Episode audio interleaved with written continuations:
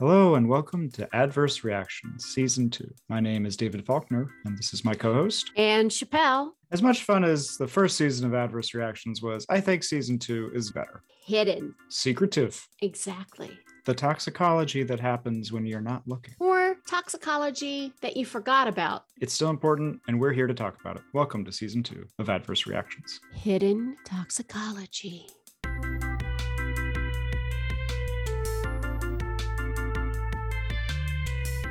Toxicology is a wise choice. The great whales are known to have low rates of cancer. And so what is it about that that's helping them avoid cancer despite living 200 years? Or One Health, Many Ecosystems, Environmental Toxicology with John Wise. And we really wanted to create a space for toxicology and environmental stressors. So we coined the phrase One Environmental Health as a subset of the One Health to draw more attention to those. There's always been an interplay between animals and human health. Welcome to Adverse Reactions. Very glad to be here today with Dr. John Wise Sr., very important, from the University of Louisville, Department of Pharmacology and Toxicology, School of Medicine. Thank you so much for joining us. Thanks for having me. And I will comment that actually the senior has become quite important, because John Weiss Jr. is a Society of Toxicology member and is starting his own lab next month. Very cool. Wow. So this interest in toxicology runs in the family. Yeah, it's quite a family business actually for us, because all three of my children have PhDs in toxicology or related to toxicology. So did you wed outside of toxicology? Does your partner have anything to talk with you about at the kitchen table, or is it gets richer than that. So my ex-wife has been working with me for 20 plus years, got her PhD with her research focus on toxicology. My fiance just recently completed her PhD in toxicology, and my daughter's significant other, he has his PhD in toxicology. So there's a lot of talks. So all I can imagine is, thank goodness you went into toxicology and not law. Otherwise, it would have been wise. Yeah, there are a few papers like that. We have written papers, a number of papers. I didn't expect them all to go into toxicology. I actually didn't expect any of them to go into toxicology. I think they went into it because being a professor is a pretty good life, but also because I work on whales and sea turtles and alligators. And they went with me when they were little, and I would go to Aquaria and SeaWorld and places like that, behind the scenes access to get samples and see things. They got to experience that. So I think some of that is what inspired them to pursue toxicology. When I think of some of the things you've described about your alligator work and whale work and turtles, I usually think of that reserved as marine biology. So you still consider yourself a toxicologist? Oh, no, without a doubt. The core of our work is trying to understand how chromium in particular, but metals in general, turn normal cells into tumor cells to cause lung cancer. We've been intensely studying human disease, and we got into the marine organisms and some of the other things from the context of trying to understand human disease at first, and then once in it, realized that there were a lot of marine toxicology questions that it lent itself to that needed addressing. And then once there, realized that led to a bunch of ecosystem type level questions that need addressing. And so we were playing and working in that arena and that sphere for a long time. And then we learned about this national or international movement of One Health to try to understand the interaction of ecosystem health and human health and wildlife health or animal health, studying that interconnectedness as a focal point. So it's kind of cool that we've been doing it for a long time, and we realized there was a label for what we did, and we really wanted to create a space for toxicology and environmental stressors. So we coined the phrase One Environmental Health as a subset of the One Health to draw more attention to those. There's always been an interplay between animals and human health. So yes, very much a toxicologist. But it's usually in a more manageable and less lethal species, right? I mean, sea turtles, yep. I get that, but usually I wouldn't have expected it in a species that seems quite so hardy that's back through prehistoric times. Yeah, so some of that goes back to pioneering work done by Lou Gillette, who passed away a few years ago. But Lou really was one of the the pioneers of the endocrine disruption field, using alligators as a model. And he really showed that pesticides in the environment were interfering with alligator reproduction, causing endocrine disruption. And he introduced me as a collaboration into studying alligators. So this kind of leads me to, can you tell me a little bit more about what is the core of your research and what you're trying to show using these different models? So it's a two-pronged core. And at the highest level, we study One Environmental Health, which is the idea that all health is interrelated. And then at a more specific level, we study chromosomes and chromosome instability. And so in human cancer, we're concerned about chromosome instability causing a normal cell to become a tumor cell. In a wildlife species, we're concerned about chromosome instability interfering with reproduction and development. So consequently, you get endangered species that don't survive as well. And then in an ecosystem setting, we're using chromosome instability and DNA damage as a tool to see if there are consequences of climate change that are emerging over time. What kind of tools do you need to do this kind of work? And when I say that, I think of chromosome instability, DNA damage. Those to me are classic toxicology. How do you need to innovate to stay competitive for your grant research versus it may be that you just have a ton of actual questions that you can ask with this classical tox tools? The real cutting edge innovative stuff with chromosome instability, aside from understanding the mechanisms for how chemicals cause it, which are not well understood. We're pretty familiar with translocations in chromosomes and aneuploidy and too many chromosomes, but how exactly you go from a robust cell to those outcomes is not very well understood. We've been finding that chromium's targeting the homologous recombination repair pathway. So it's inducing the breaks and targeting the repair pathway, which is leading to the structural changes. On the numerical side, we're finding it's disrupting centrosomes, both areas of which are not well studied in toxicology. But then the really cutting edge stuff is to start thinking about how you go from a double strand break in a simple DNA helix, how that affects the various folding levels that get you to the metaphase chromosome. And getting in and learning about things like topologically associating domains, which are into the chromosome structure and folding that really affects gene expression. And then the organization of the chromosomes within the nucleus into what are called chromosome territories, because chromosomes aren't just randomly in the nucleus, they actually have neighborhoods that they live in. And that's why some of the translocations occur, because they're positioned in the nucleus near each other, but that's also affecting gene expression. And all of that hasn't been studied in toxicology. So those are some of the really bleeding edge things that we're getting involved in.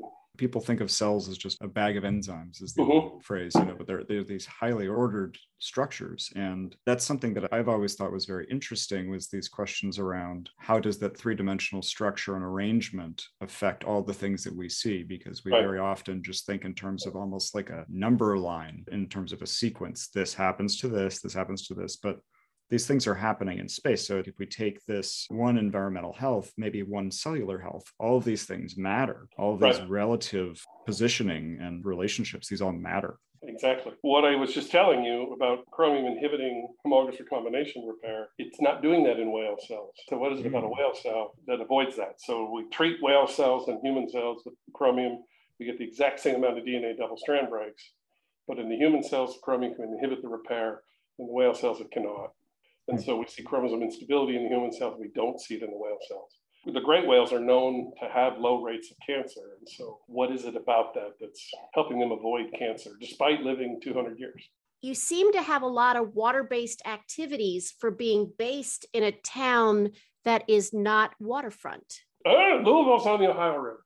All right. Well, it's not oceanfront where you find some of these. It's true. It's true. So there's a couple things behind that. One is that the University of Louisville sees the future of One Environmental Health and the importance of it in medicine, and wanted to have that presence on their faculty. So they specifically recruited me there. One of the things that impressed me actually was when they interviewed me, the department chair said to me that people had asked him that question and he had gone up and looked it up and realized that I always flew to the boat. So it didn't matter where I lived because I could still get to the boat. And he knew where all the boats were that I used. So I was pretty impressed with that during the interview. But I would say that people in the Midwest care about the ocean, and we need people in the Midwest caring about the ocean. So it's important to have that message and that presence in the Midwest. The landlocked states need to care about the ocean because it's such an important thing on the earth. But they like whales and sea turtles, and alligators is a more specialized taste. And so it's important to have that presence in the middle of the country as well. That's something that I think about too, is you do this work on these incredible habitats with these amazing animals. I personally have this tremendous reverence for nature, and I would imagine that part of that plays into your work as well. Do you find it emotionally challenging at times to see all these oil-covered animals? How does that affect you to do that work? Oh, that's not easy. We always make a point of spending time with the whales to remind ourselves that, because you know how it is in science, you can just get caught up in your assays and your endpoints and kind of forget about the bigger picture in a way. So we always take some time to just sit on the boat and listen to the whales, just to hear their sounds and just realize how massive and impressive these animals are. So in terms of thinking about hidden toxicology, when I think of metals and I think of exposures, the ocean's so big, we've dumped stuff in there for so long. Using chromium, where is that coming from? Is it e-waste? Is it this necessary element that just happens to get in the water? I don't know much about metals, because when I think of metals toxicity, I think of lead in water. I think when you think about hidden tox, it's not limited to metals. I think when you think about chemicals in the environment, it's hidden. And it's hidden because the water is not yellow and the air is not necessarily smoggy. In fact, one of the fascinating things that we encountered was when we started measuring chromium levels in the whales, we were surprised to find whales that had levels that resembled levels found in the lungs of occupationally exposed people who had worked with chromium for 20 or more years and died of lung cancer. So basically, an individual who worked in the chromate industry died of lung cancer, and then they measured chromium levels in that person's lung. The whales had skin levels that were in that range. But chromium's not like mercury. It doesn't move up the food chain. It really is an individual issue. And so everybody we talked to was like, oh, there must be a lot of chromium pollution in the water. We said, no, actually, we think the whales are inhaling it. Everybody's like, no, the air is pristine. We're offshore. We look at the ocean. We think it's clean and pristine. We look at ocean air. We think it's clean and pristine.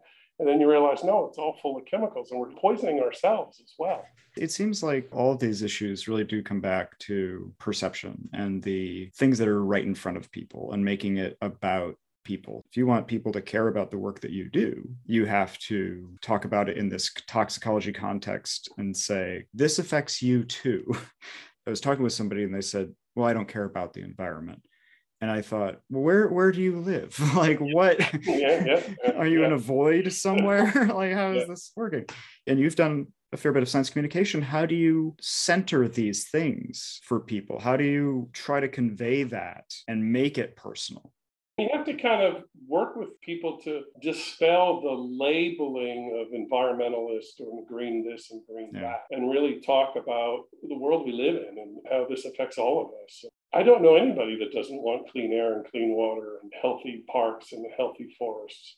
I don't know anybody that says that's a bad idea. They're just, their perception is they look around and it all looks fine. There's a scaling to this people don't always think about, too. I had a conversation with my stepdaughters, who are 10-year-old twins. There was a pond that we were walking around up here that's a source of drinking water for people, for the local towns. So you're not allowed to swim in it. And they were hot, and they were like, can't we just put our feet in it? And I said, well, if you put your feet in it, probably no big deal. But look at all these people here. What if everybody puts their feet in it? Mm-hmm. They're like, oh, that'd be really gross. I said, that's the point. That one water bottle that you don't throw away, maybe no big deal. But if 1 million people take the same freedom and 1 million people throw away one water bottle into the ocean, well, now you have 1 million water bottles into the ocean. Right. And people don't think like that too often until you actually discuss it with them. And then they start to go, yeah, I get it. That was one of the things that struck us was just how much trash is floating around the ocean. So we were off the Atlantic coast, nothing in sight, nothing. But yet we were picking up trash every day because it just blows off of boats and blows here and blows there. Balloons in particular. We've picked up thousands of balloons as we've gone. Wow. We're in the remotest parts of the Sea of Cortez and there's balloons floating in the water. Jeez.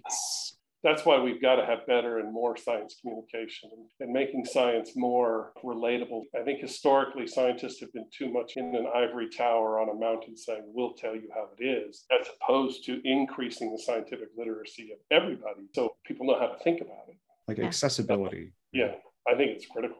Along those lines, too, a couple of thoughts was one is teaching people what is a good source of information and what is not. That's really difficult nowadays with the electronic communication, with Facebook, with everything else. Teaching people that scientists are not always right, except don't tell my children.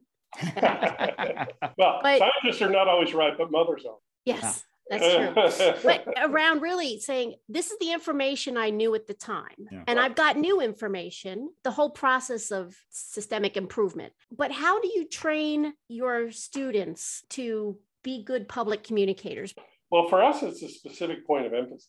I mean, we work on it all the way through a student's career. We work on it collectively and individually, and it's just a specific point of emphasis.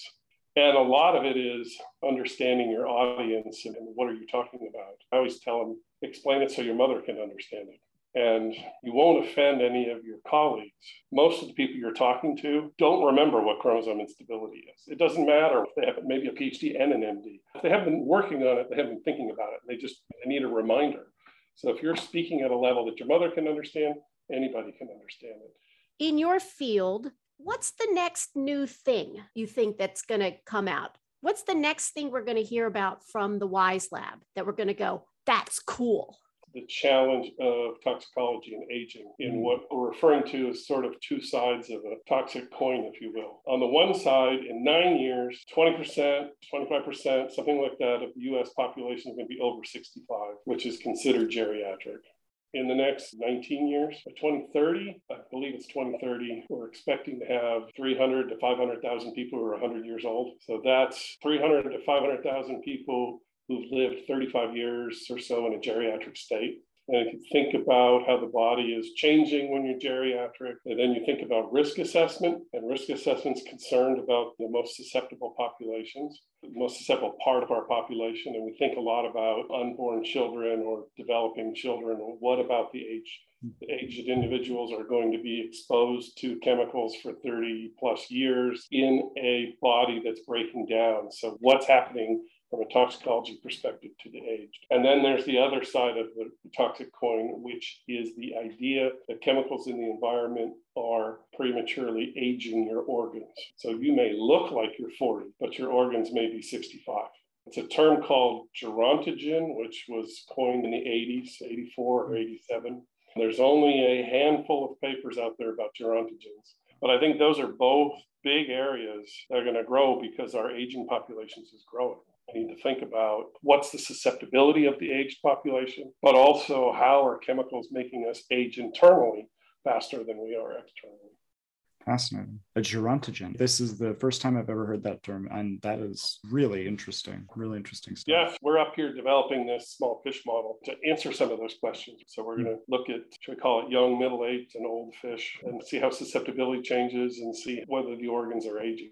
And just to bring it back around, one of the hallmarks of aging and gerontogens is chromosome instability. Bringing it back, Gura.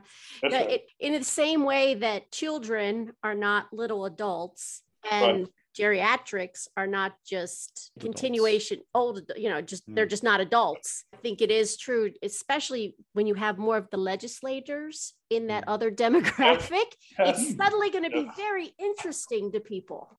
We're getting down to the last 2 minutes here. What is the most significant adverse reaction that you've experienced in your life? The most significant adverse reaction was the enormous anti-environmental health during the Deepwater Horizon crisis. Really? Yeah, we had some remarkable experiences with planes following us around. And you had a whole ecosystem in turmoil, and then you had all the communities dependent on it in turmoil, and very little ability of scientists to talk to them because of the legal matters surrounding it. And there's some crazy things that happened. And I was just surprised because you think we're all in this together trying to understand what's going on and what the problem is and how to mitigate them. And that's not the case. Keeping with the theme of hidden toxicology, could you share any of your hidden talents? A hidden talent. When I was young, I did a lot of community theater. That's kind of unusual. That's a good one. We haven't talked to anybody who's done that sort of thing, really. I think the biggest thing I take from that experience into my science communication is that it's about the audience. It's not about the speaker. That's what I try to convey to the students. And I had directors, or that was what they conveyed about was, your voice has to be loud enough so the person in the furthest corner can hear you. And I remember somebody changes a scene and there's a prop left behind. Don't ignore it. Pick it up and integrate it into what you're doing, because the audience will worry about that prop. So you have to worry about what the audience is thinking. That's the biggest thing. And I think that's the biggest thing in science communication, because the things that I'm constantly reinforcing for my students is, don't make your graphs so small that people can't see them, and don't speak in jargon. Rather than putting 4, 5, 6 graphs on a slide, just make it 1 or 2 and use 3 slides. The audience matters, because if you lose the audience, then they're just sitting there and they're not paying any attention. I think those pretty much left most of our questions. Is there anything else you wanted to talk about or ask us? I think the only thing we didn't really touch on is our work in Vieques, Puerto Rico. But I looked at that and your research down there, and I was like, wow, you get to really go to some cool places. And yeah, we do. I mean, there's a lot of hard work that goes in. Oh, yeah. I mean, it's not all glory. I know that. No.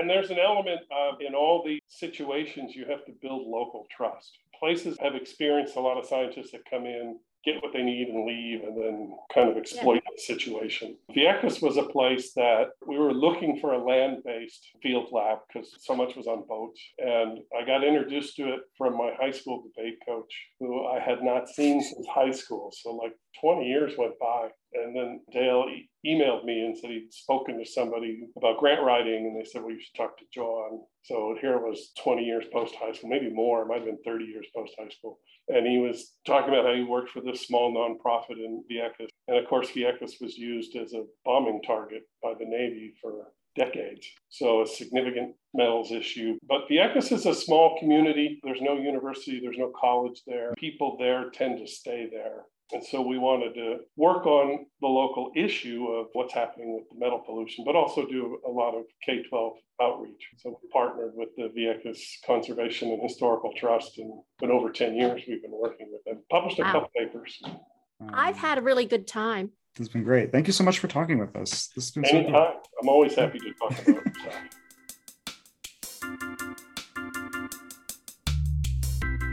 Next time on Adverse Reactions. A legacy of looking at the life-giving properties of lactose, or banking on milk, liquid gold, with Christina Chambers. It's just an amazing thing in the scientific world that we have a tissue that is recommended to be the only source of nutrition, and certainly the primary source of nutrition for every child in the universe. And yet we don't know enough about the components of it, how it functions, and so on. And it's been a neglected area of research.